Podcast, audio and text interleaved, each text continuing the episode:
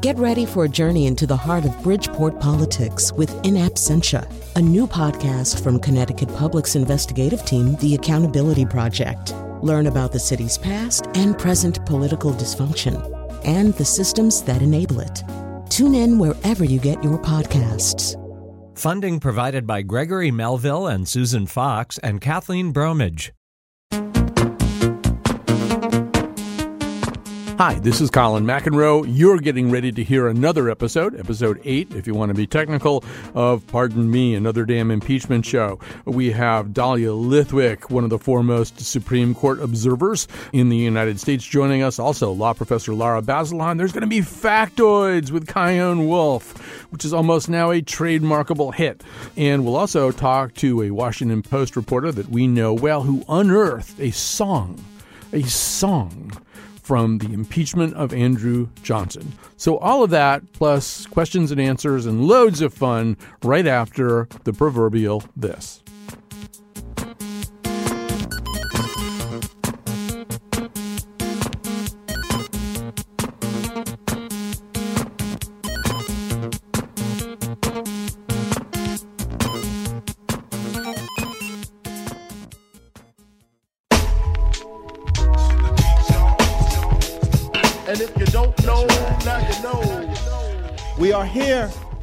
Because President Trump pressured a foreign government to target an American citizen for political and personal gain.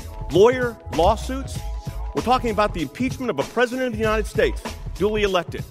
And the members, the managers, are complaining about lawyer lawsuits? I think it is appropriate at this point for me to admonish both the House managers and the President's counsel in equal terms to remember that they are addressing the world's greatest deliberative body. We are here, sir, because President Trump solicited foreign interference in the 2020 election and corrupted our democracy.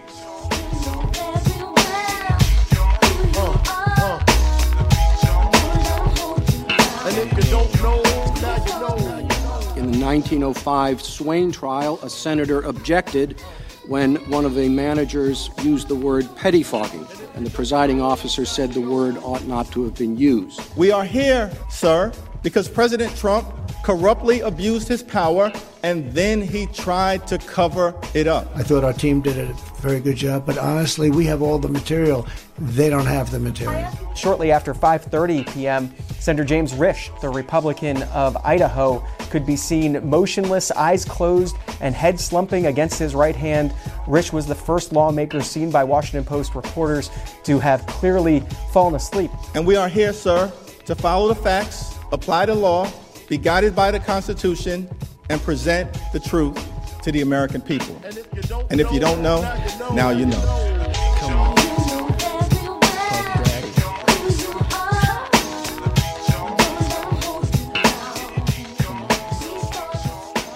All right, that was our uh, Jonathan McNicol produced intro for this week, and that was Hakeem Jeffries, one of the House managers, quoting the notorious B.I.G. Also, Senator Risch said he didn't really fall asleep, and also he had a really big lunch, and then it was really warm in the room.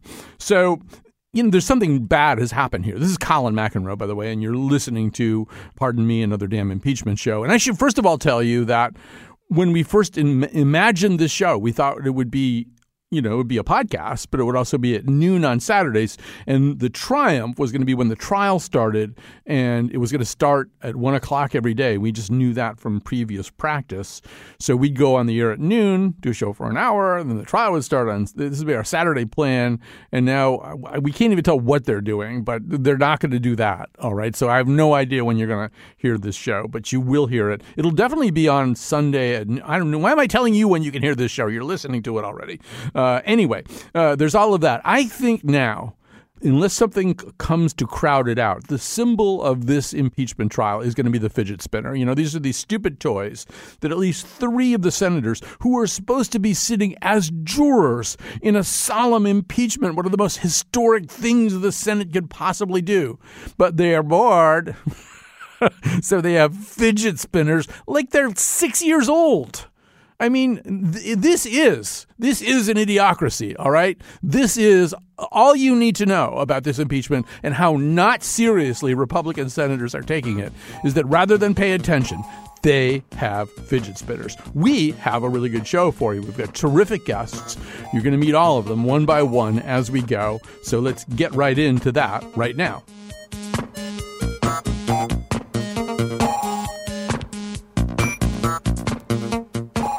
When we first even envisioned this idea of a new show, Dahlia Lithwick was the first name I thought of. She writes about the courts and the law for Slate, and she hosts the podcast Amicus, where they've been covering these questions. They also have coming up some specials Amicus Election Meltdown Story Arc, Amicus The Age of Ultron, uh, Amicus Fire Walk with Me.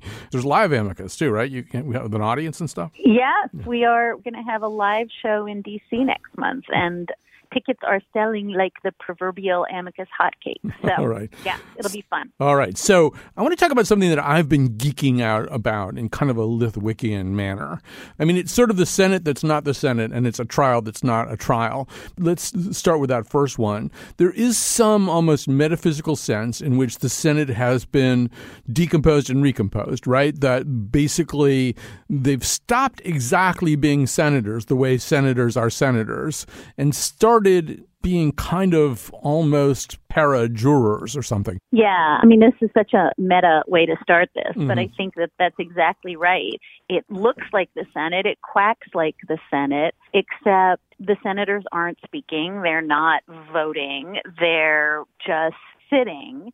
And they are meant to be jurors, but they're not exactly jurors, and they're meant to be the judge, but they're not exactly the judge. So it is definitely this strange interstitial Senate like thing, except because it's imported sort of some of the trappings of a trial, it's a trial like Senate thing, but then those trappings of the trial, as you say, are also falling away. So, and maybe the best way to capture your super meta point in a concrete way is to say we don't have C-SPAN cameras, we don't have TV cameras. What we have is the kind of in-house camera that really limits what the public can see. So we're not even seeing the Senate qua Senate. We're seeing what the Senate wants us to see of the Senate, which is actually profoundly different. Right. And actually, speaking of that camera, I should have mentioned right at the top that you're still a little bit breathless and unsettled by seeing John Roberts' legs. Not that there's anything special or exciting about John Roberts' legs. It's sort of like Oscar the Grouch, like, you know, what else is there besides that little part of him that we see? You don't, you've been covering the Supreme Court forever. You've never seen his legs before. Yeah, I mean, for me, I, I think I said this on the podcast. It was so weird to see him stride across the Senate well and take his chair because I've only ever seen him really sitting almost static behind the bench at the Supreme Court. And, you know, the larger point is for somebody who has spent 15 years keeping the cameras turned off at the Supreme Court, it's so fundamentally weird to see the camera trained on him hours and hours and hours at a time because he's not used to cameras any more than I am used to seeing him on a camera. So that's itself like a deeply weird kind of public capture of something that we never ever see. So I want to go back to this question because, uh, as I understand it, for example, under what happens, which is this decomposition followed by the swearing in of the senators under a new oath, a different oath than the one that they take when they become U.S. senators. As I understand it, for example, Mitch McConnell and Chuck Schumer, even though all motions now come through them, they really don't have any special office anymore. This is a hundred men and women who are sitting hearing this trial. And some questions have been raised about this oath, and scholars like Lawrence Lessig have even suggested that to whatever extent people like Mitch McConnell and Lindsey Graham have talked about what they plan to do and how they view all this and whether they're coordinating with the White House, that they're in violation of a sworn oath. Lessig or somebody suggested that Schumer or somebody should make a motion about that, saying something vaguely resembling perjury is happening here, so to speak, is very different from what they've told the press they're going to do. It's kind of been a creeping problem, Colin, over the days. You know, we have what we can all agree is a funny political trial, but nonetheless a trial And it starts with oaths, as you say, and these are sworn oaths. And we watch the senators take it and we watch them sign the little book. And yet, even going into the trial,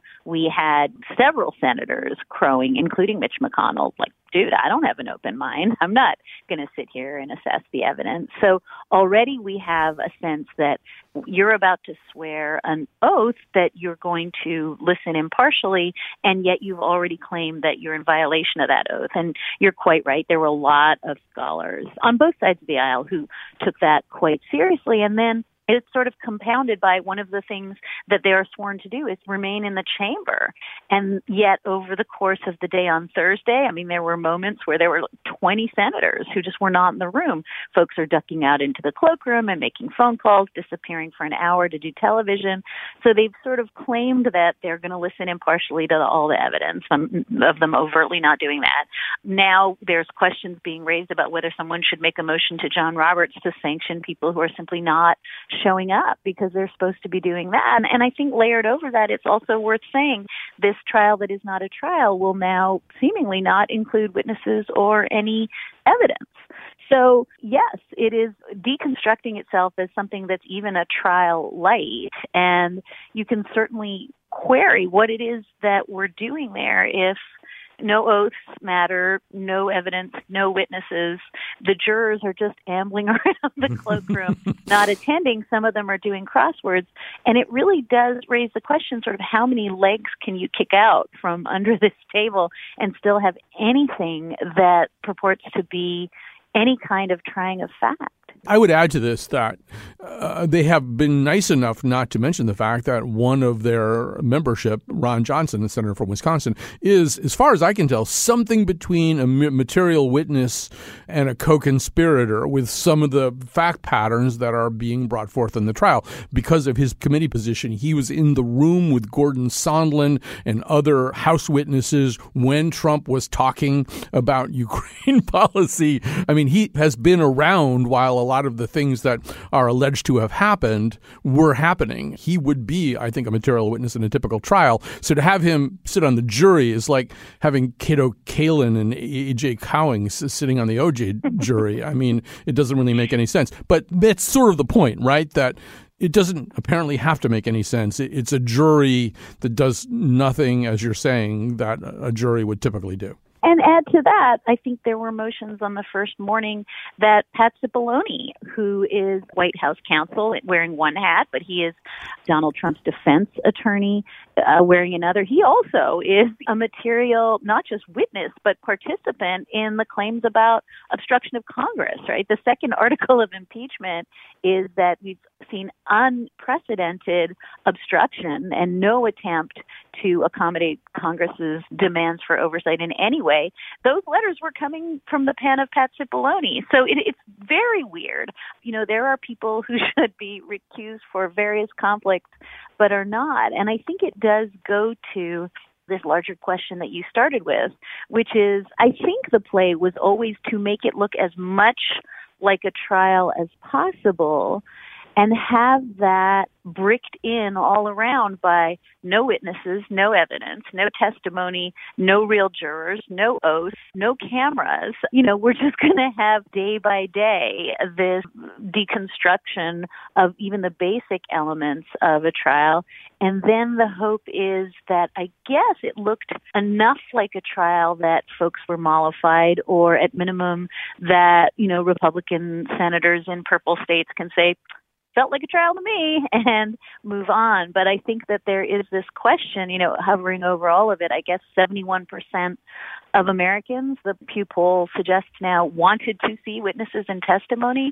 So the real question then becomes is this going to be enough to mollify an American public who I think with each passing day is sort of scratching their heads asking the questions you're asking? And another thing that's being relitigated is something that I, something you and I talked about months and months and months ago, and I just kind of regarded it as a settled matter, which is whether or not impeachment charges have to map directly onto criminal statutes, whether uh, one, uh, in order to be impeached and convicted, needs to have committed an actual discernible, palpable crime that would be adjudicable in a typical criminal court.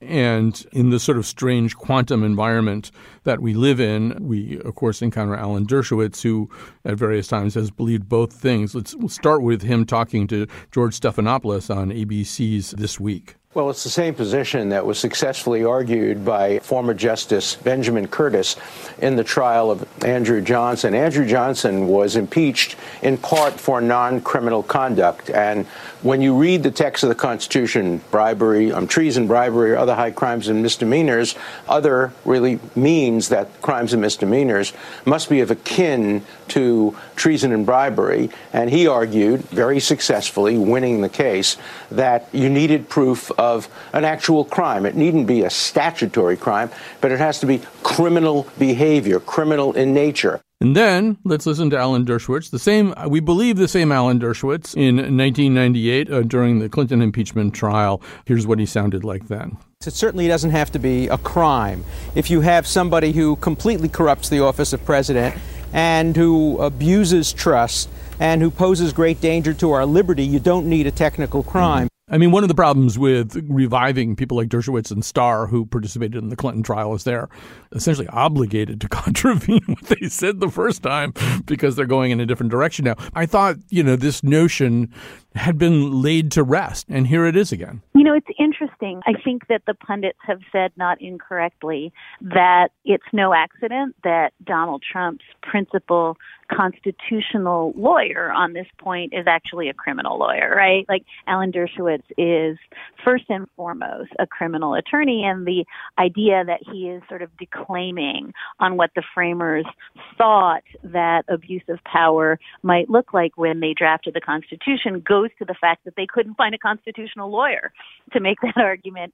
Even Jonathan Turley who was one of the Republican witnesses before the House, who was the constitutional scholar that the Republicans brought in, was at pains to say, of course, abuse of power is enough. It doesn't need to be a criminal violation. There was no federal criminal code at the founding, so it would have made no sense and so this is an argument. I mean, it's not just that he's kind of impeaching himself because there's testimony to the contrary that you've just played, but it's also that I don't think there are a whole lot of constitutional law scholars who think that what the framers intended was to limit themselves to some actual crime. And in fact, there's heaps and heaps and heaps of evidence from the founders that this is exactly the kind of thing they worried about. It didn't need to be a criminal use of presidential power for corrupt motives, particularly when it involves foreign influence. But that is exactly what the framers were worried about. And so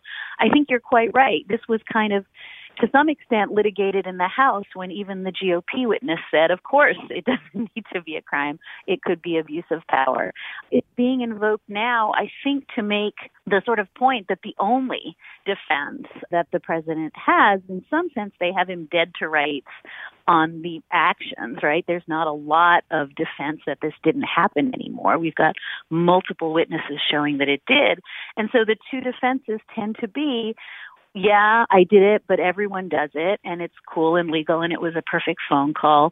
Or alternatively, this kind of no, no, no, we mean to reverse engineer the framers' language when they chose what was going to be impeachable offense, that it could only be high crimes and misdemeanors, that could only be violations of criminal statutes. And there's just not a ton of evidence to show that that's the case. Know, and I think even any easy thought experiment would help anybody out. I mean, imagine imagine a president who simply didn't do the job. Or imagine a president who became openly anti Semitic, you know, and started denying the Holocaust and checking the ethnicities of his ambassadors and purging any who were Jewish. You have to have a mechanism to get rid of that person. That's right. And I think, you know, you can go back and look. I think it's Noah Feldman that has a good piece in Bloomberg saying that if you look at the British, all of the British history of impeachment is removing people for the kinds of things you're describing. I think the technical word was maladministration, you know, just being kind of like a crap uh, executive. The benchmark is are you corrupt? Are you using your power corruptly? Are you using, you know, your executive office to advance personal agendas. That's all under this broad bucket of the kinds of things that the British were impeaching. What I wonder here, and I don't know whether it's within the purview of even Dahlia Lithwick to address this, but who else can I talk to about it? It almost does seem like the idiocracy version of impeachment, right? I mean, it just feels like, you know, if your colleague David Plotz was here, you know, one thing that he says a lot is these processes are essentially broken now. They don't work. Yeah, I mean, I think that, you know, there's a couple of things. I think one is there's just a basic causation fallacy here, which is to say you can't really stomp around, all due respect to Jay Sekulow and to Pat Cipollone, and say, y'all should have done this in the house. You know, you're mm-hmm. just lazy and stupid. You didn't call witnesses. You didn't get evidence. You screwed up. It's not on us to do your homework without at least somewhere in your brain connecting to that to the fact that there was no way to get anything done in the house because there was blanket obstruction of any attempt to do anything in the house. And we've never seen anything like that. You know, obviously there's been throughout the history of impeachment, the coordinate branches are working together to accommodate those kinds of requests. So this is the first time where we get the White House counsel saying, nope, nobody can talk we're just not participating. And then to turn around and say, hey, you should have done this, and it's certainly not happening here in the Senate, it requires a sort of willful blindness about what caused us to be here. And I think people are checked out. They don't know if you're only turning on your TV this week. You're probably scratching your head and saying, like, hey, Pat Cipollone's right. Why didn't they subpoena John Bolton in the House? They must be lazy and stupid. And so I think there is a little bit of banking on the fact that the public doesn't know kind of how we got here. And then I think there's this much scarier thing that I'm trying to think through, and I don't have anyone else to talk to, so I'll ask you about it, which is, you know, the new Pew polling that says that, what is it, 63% of Americans believe that Donald Trump committed crimes in office, and a massive number of them don't care. You know, the play has always been whenever this administration is caught doing anything, they initially deny they did it. And then they say, yeah, I did it, and it's fine. And I think that we might be witnessing this very, very scary sort of race to the bottom in terms of what is criminal conduct, right? The GAO just announced, no, this really broke the law. It's really bad withholding the aid money. Mm-hmm. It's not even a question anymore. And yet, if the vast majority of Americans both think that the president committed crimes in office and think that it just doesn't matter, then it's not just idiocracy. We're like full on nihilism. It's that we've made a decision that the president does not have to adhere to the law. And that's what's worrying me a little bit today. One of the pieces that really made my jaw drop, just kind of in recognition, was Jonathan Mahler's piece on Rudy Giuliani in the New York Times Magazine recently, where it really became a piece not so much about Giuliani, but about a climate of shamelessness, where rather than trying to conceal things of which you probably should be ashamed, you talk about them frankly and just kind of, it's not even altering the Overton window anymore. It's really altering fundamental mores that underpin society things that if you did them, you should have hidden in the past, you would have hidden in the past. You parade them around right now because you believe there are no consequences. And if that's the case, I think what we're both saying is this isn't really probably addressable by political or judicial institutions. It's a different kind of conversation we'd have to have if we're going to reinstitute shame in our society. Well, the only place I might balk, I mean, I will out despondent you any day of the week, but the thing I might balk at is I do actually think that judicial institutions can still be a bulwark here. In other words, I think we're in complete agreement that what we're seeing this week is sort of defining misconduct down, right? So, you know, it's fine. This while Donald Trump is being impeached in the House, Rudy Giuliani, who's holding himself out both as somehow a State Department lawyer and as Donald Trump's personal lawyer and somehow in charge of international diplomacy, is swanning around Ukraine, like colluding to try to do the very thing, right? To dig up dirt on the Bidens that the president is being impeached for. So clearly we have no capacity to like look around and ask ourselves, huh, you know, why is Rudy Giuliani allowed to do this? Why is Bill Barr allowed to like fly around to Italy and Australia to collect dirt? This seems wrong. So there's that, and I agree with you that that's disappearing. I do think that court after court after court has been checking this administration, not as fast as we want, not in every instant, but I think that it's useful to at least differentiate, if we could, just for our sanity, between a public willingness and even sometimes a media willingness to sort of meet the criminality where it is and say, eh, maybe it's not that bad. And the courts, which I think have stood up to this pretty adeptly in the last few years. And so I think maybe I would just try to separate I think, a growing public and political acceptance. And we can carbon date this back to Merrick Garland. Old norms are gone, and if you have power, you do it. And Russia, if you're listening, and this administration simply not turning over documents they're meant to, you know, the Jared Kushner memos not being turned over to a district judge. You know, we're seeing Boston judge who says don't deport a guy, the guy's deported. So we're seeing law breaking, but I think that the courts at least have tried their level best to hold the line.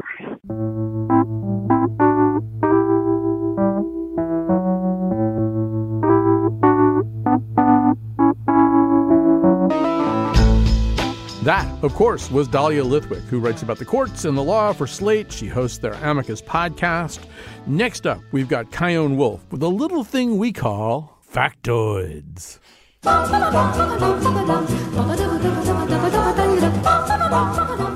In the impeachment trial, Bill Clinton, three witnesses were called Monica Lewinsky, Sidney Blumenthal, and Vernon Jordan. The Senate was wary of live testimony from Lewinsky, so all three witnesses were deposed in other locations, and the Senate watched videotapes. Giuliani associate Lev Parnas started a company called Fraud Guarantee, partly as a way to suppress Google results, directing searchers to earlier fraud allegations against him, according to the Wall Street Journal. The journal said Fraud Guarantee in six years had attracted no apparent customers, generated no investor profits, and had defaulted on its lease.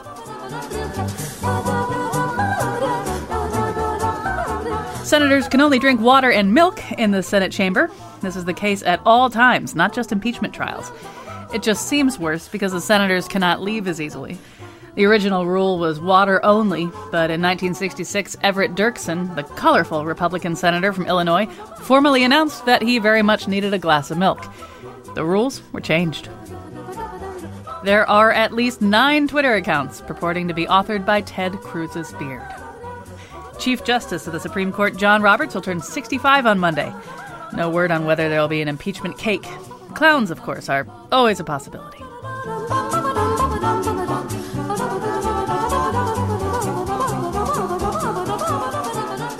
Electronic devices such as phones and laptops are banned from the chamber, but at least seven senators were spotted wearing Apple Watches, which can be used to transmit and receive information. In 2017, the Boston Red Sox used Apple Watches to steal signs from other teams. Trump lawyer Jay Sekulow has a rock band. It's called the Jay Sekulow Band. And here's what it sounds like.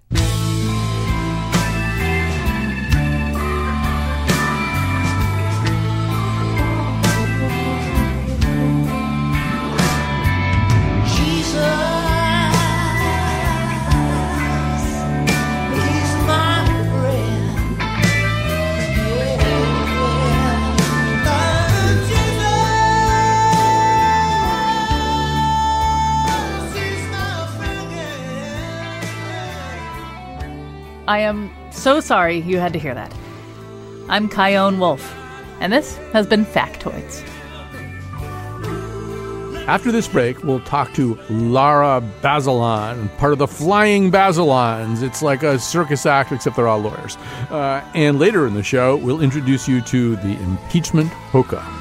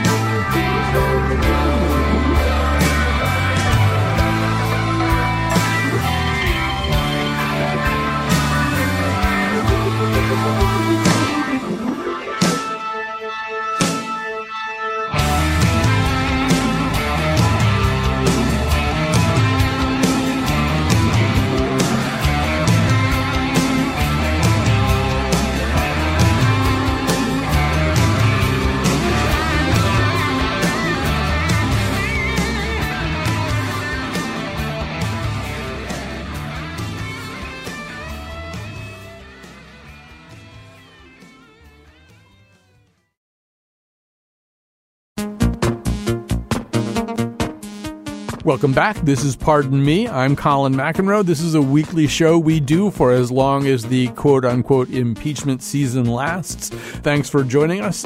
Anyway, we've got an impeachment question from a listener and a friend of the show, Rebecca Castellani, and we've got that question answered by Bruce Ackerman, the Sterling Professor of Law and Political Science at Yale, because we're not asking some guy at the counter at Midas Muffler these questions. We're getting Bruce Ackerman kind of people.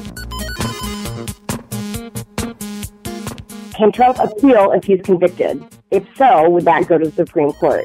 Uh, no, but one should notice that there are two issues that the Senate at the end of the trial will resolve. The first one is whether President Trump should be removed from office. You need two thirds vote on that. But if the answer were yes, then the Senate would vote on a second question, which is should President Trump, uh, or for ex President Trump, be barred from future offices? And you need a majority on that.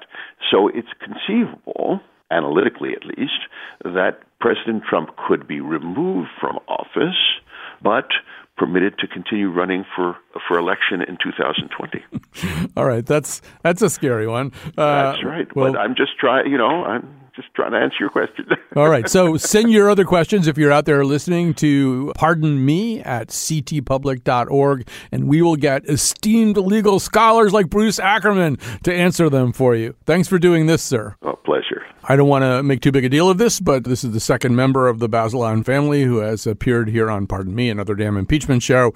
Emily Bazelon was on one of our first shows, but now we're moving up through the ranks. And we've got Lara Bazelon, a professor of law at the University of San Francisco School of Law, contributor to Slate and Politico magazine, and the author of Rectify The Power of Restorative Justice After Wrongful Conviction. She recently wrote an op ed for the Washington Post, arguing basically that the seven House managers should understand understand who their true audience is and try to make a case to that audience as quickly as possible. First of all, welcome to our show. Oh my gosh, thank you for having me. You know, reading the piece now, I sort of feel like the House managers might have read this piece and said, hmm, you know, she's got an interesting point here.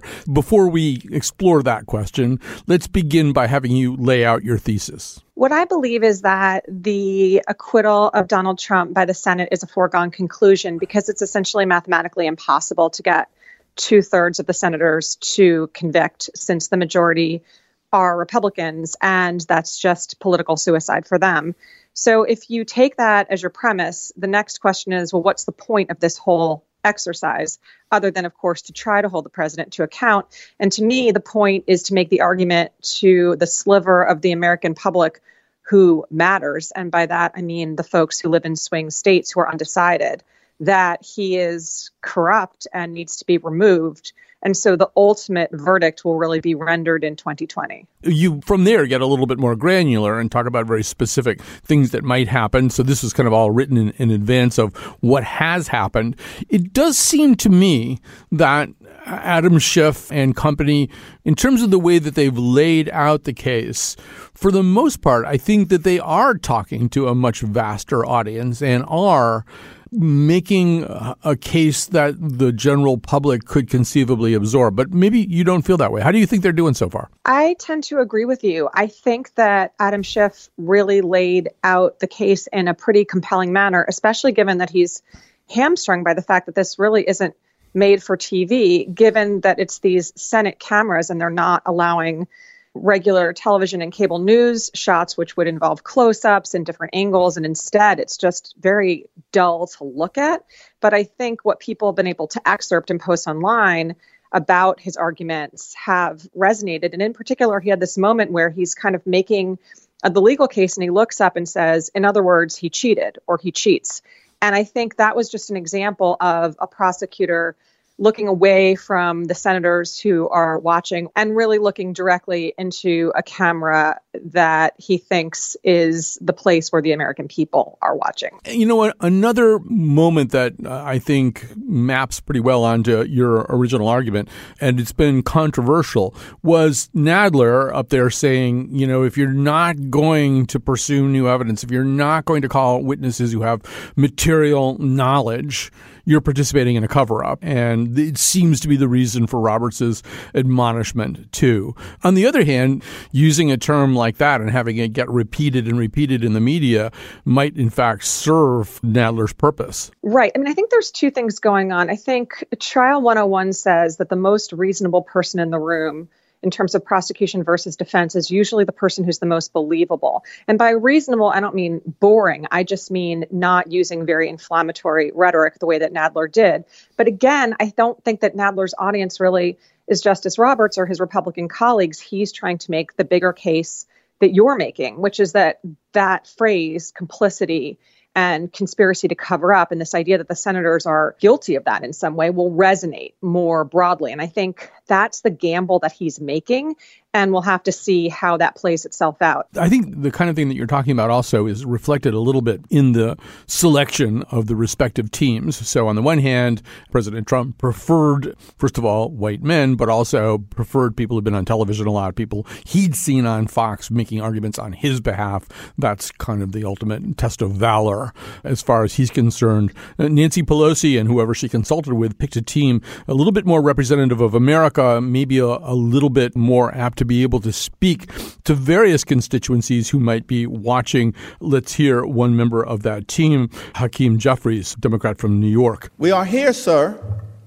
because President Trump pressured a foreign government to target an American citizen for political and personal gain. We are here, sir, because President Trump solicited foreign interference in the 2020 election and corrupted our democracy. We are here, sir, because President Trump withheld $391 million in military aid from a vulnerable Ukraine without justification in a manner that has been deemed unlawful.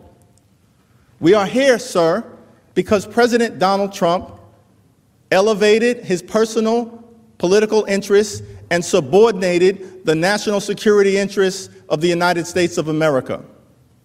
We are here, sir, because President Trump corruptly abused his power and then he tried to cover it up. And we are here, sir, to follow the facts, apply the law, be guided by the Constitution, and present the truth to the American people. That is why we are here, Mr. Sekulow. And if you don't know, now you know. Jeffries now is very, very much talking to one segment of America and talking in a particular vocabulary that might be meaningful to them. I agree. And he's also doing something that's very effective, which is repetition. He keeps mm. saying, We are here, sir. And it's his anchoring phrase. And then he closes by concluding, And that's why we are here. And it tends to be really effective with jurors when you have a sort of phrase that you repeat almost like an incantation and it's a way to hold their attention in between the points that you're making you're looping back to that phrase that has caught their attention in the first place. So I think it was just a really good use of rhetoric. Yeah, they've been very clever that way. Um, the other day, Adam Schiff began a, a series of repetitions like that that were preceded by, you may ask yourself, and you may ask yourself, and you may ask yourself, and a certain segment of the audience immediately started thinking about David Byrne and the Talking Heads because that actually. I definitely did. you may ask yourself, what is that beautiful house? You may ask yourself,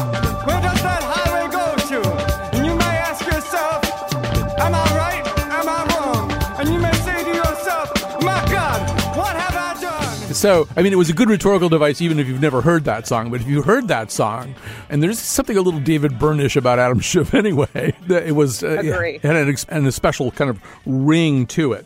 We should just talk very quickly. I mean, this is also a very political conversation. So as we kind of look at public opinion on it, you know, you can see that it's like 54 to 41 in favor of removal as opposed to acquittal. And then they're even polling on the question of should new witnesses be allowed.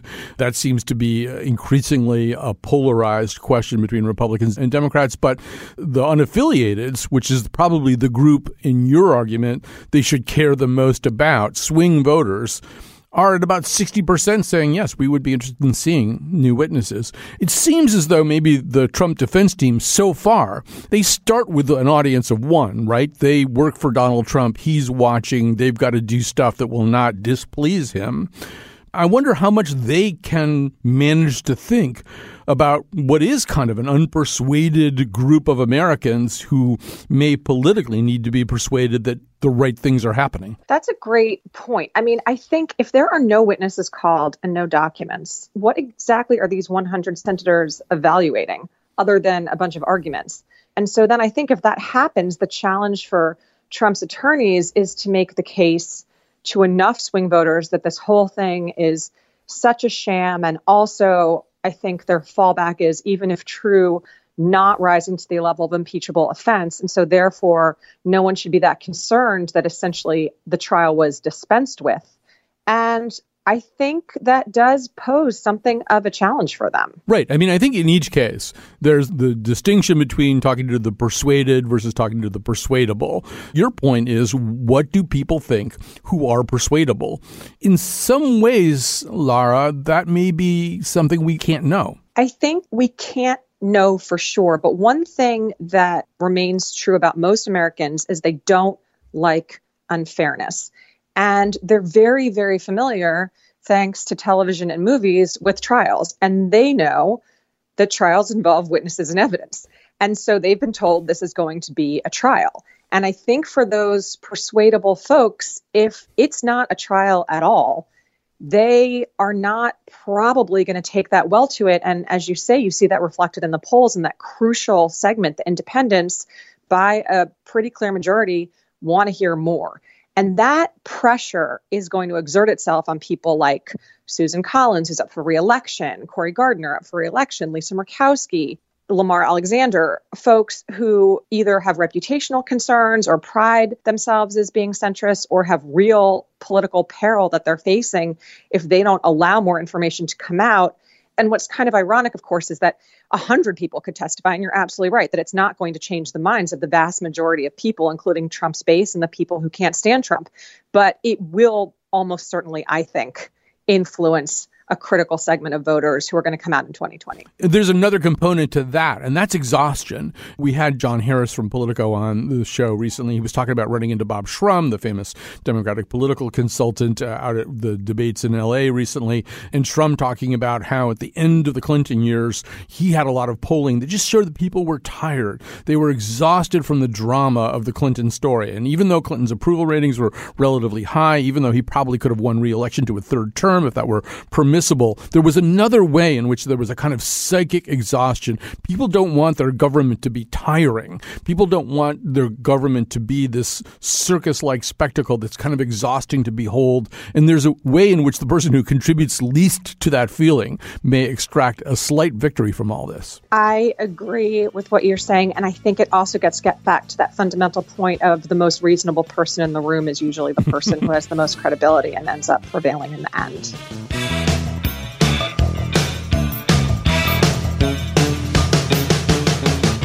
Okay, that was Lara Bazelon, professor of law at the University of San Francisco School of Law, sister of regular guest Emily Bazelon. Next week, we're going to have Zeppo Bazelon. Not a lawyer, kind of angry, but worth talking to. One of the things we're committed to doing here on Pardon Me, another damn impeachment show, is looking at the cultural side, cultural responses to this impeachment and other impeachments. And so we know that historically, well, we found out that historically, certainly one very talented songwriter wrote a song about impeachment. And here's what it sounded like.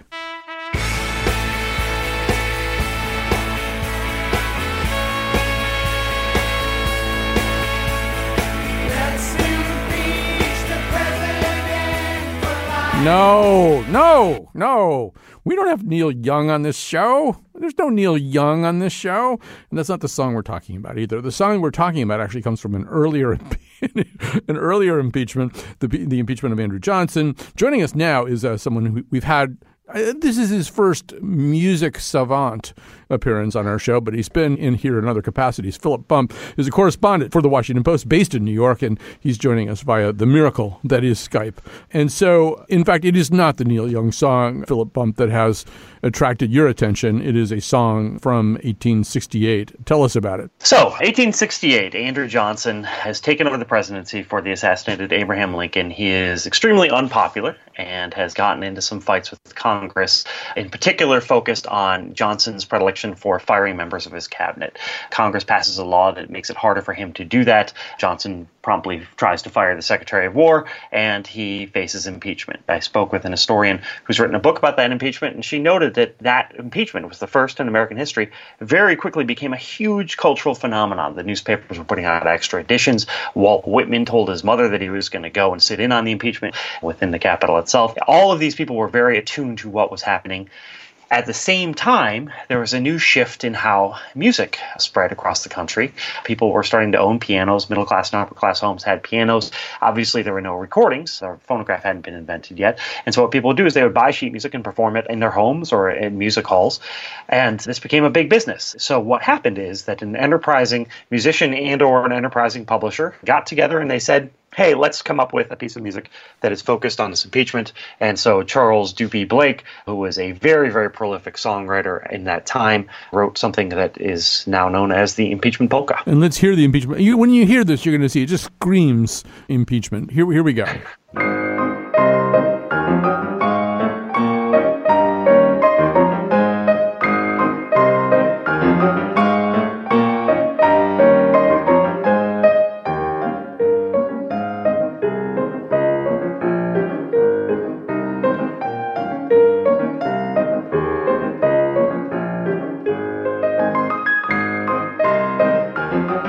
We should say that he, this composer, as you point out, Philip Bump, is, is very prolific. He wrote My Humps with the eventual Black Eyed Peas hit. Um, no, he didn't do that. Although, and I just I did some extra research, and I discovered that we could easily do a 20 minute segment on our show about who wrote Rockabye Baby. But right. he is one of the songwriters to whom I think somewhat implausibly Rockabye Baby is attributed. Yeah, that's right. So he actually was prolific and well known enough that he earned a mention on his death in a obituary in the New York Times. The New York Times credited Rockabye Baby to him. You're right that that seems a little hard to believe. Perhaps there was a particularly popular arrangement uh, that he had put his name to. Uh, but it does really uh, explain why he would be someone who would sort of latch on to this cultural moment to put out a piece of music, since he was someone who put out a lot of things. And, you know, there's this publisher in Boston, which is where Blake lived. One of them went to the other and said, "Hey, this is an opportunity for us to make money." And you know, they pumped out the sheet music, thirty cents a pop, and you know, it's obviously hard to say how much money they they actually made, but it seems pretty clear that that was the play. So there's a term that you use to describe Blake's output, which included a lot of salon trifles. And I think what that means, uh, let me uh, attempt to interpret it on my own and then you can help me. I mean, one had this sheet music and one owned a piano so that right. when company was over, you know, once you got tired of talking to one another about stuff, you could play these songs, which were, you know, it's not it's not Chopin, but it's like something to listen to and something you right. know a reasonably proficient piano player can play to entertain guests. Yeah, that's exactly right. I mean, I think a decent analogy here is people who share funny YouTube clips, right? so someone comes over to your house and you're just like, "Hey, have you seen this thing?" Or you know, if it's in a political context, "Hey, have you seen what you know so and so said about Trump or so and you know whatever."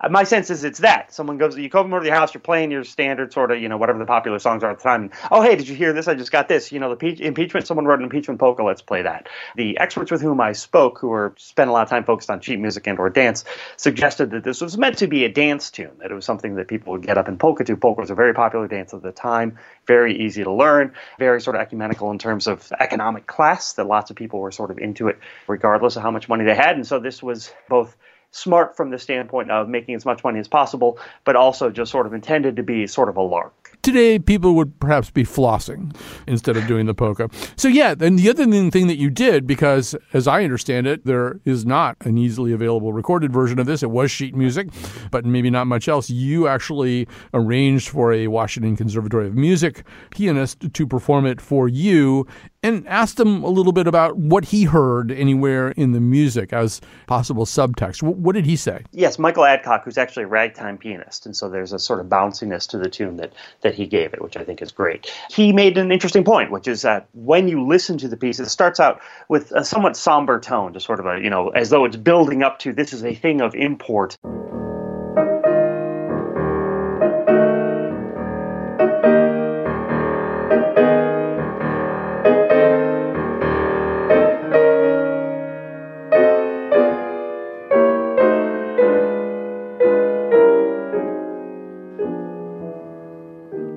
But then very quickly gets very light and bouncy and, and, just sort of is fun to listen to. And so while it's not clear what Blake's politics may have been, Boston was at the time probably pretty supportive of impeachment of Johnson just based on how their House members voted. It's not clear where Blake landed on this, but it certainly suggests that he was treating the entire affair with a certain bit of levity. And I think it's also, I mean, if you even think about it, so that impeachment was characterized by a kind of toxicity and, and intemperance speech, both by Johnson and then eventually by Johnson's opponents, that, you know, if it's possible, really exceeds the tenor of our modern political climate. You know, it really it really was very, very heated and, and tensions were high. And of course, you're coming out of this terrible war. And so the, I, the idea of getting up and jolly, in, in a very jolly way, dancing around to a song about impeachment is in itself kind of a joke, I would think. Yeah, it's, I mean, to put it in sort of 20th century terms, it does seem a little nihilistic, right?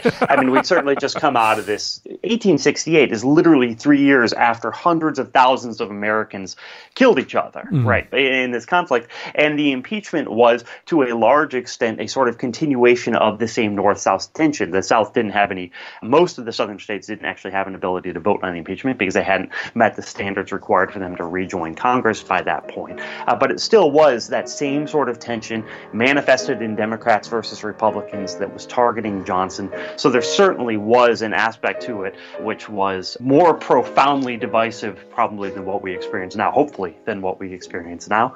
And it may be the case, not to, you know, impute too much into to what Blake's thinking was, but it may be the case that this was light as a response to that tension.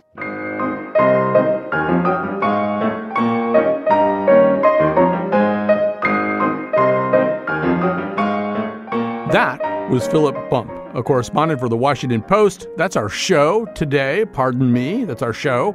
It was produced by Betsy Kaplan and Jonathan McPants, hosted by me, Colin McEnroe. If you're listening to this, on Connecticut Public Radio, hooray! Then you know that we probably have been bumped out of our regular noon time slot in favor of the actual impeachment trial. We think right now that's what's happening. And so I don't know, you're probably listening to it on some, I have no idea when you're listening to it. But we will do the best we can to get the word out about when our other segments or other episodes are going to be on the air going forward. Do I sound confused? It's not my fault for once. A lot of times it's my fault. I don't think it's my fault right now that I'm confused about when my own show is going to go on. Anyway, if you're not listening to this on the radio, if you're listening to it, you know, on a phone, on a podcast, whatever, if you're chained to the floor of a basement with mummy wrappings all over you and you're going to go, and, the, and my voice is coming from somewhere and you're trying to reach to turn off whatever is making the noise, well, that means that somebody has gotten this from where you get podcasts, you know, Apple, Stitcher, Spotify, all that kind of stuff. Anyway, whatever's happening, I'm really sorry if you're a mummy. But uh, to everybody else, thank you so much for listening. Come back. We'll be on someday, somewhere soon.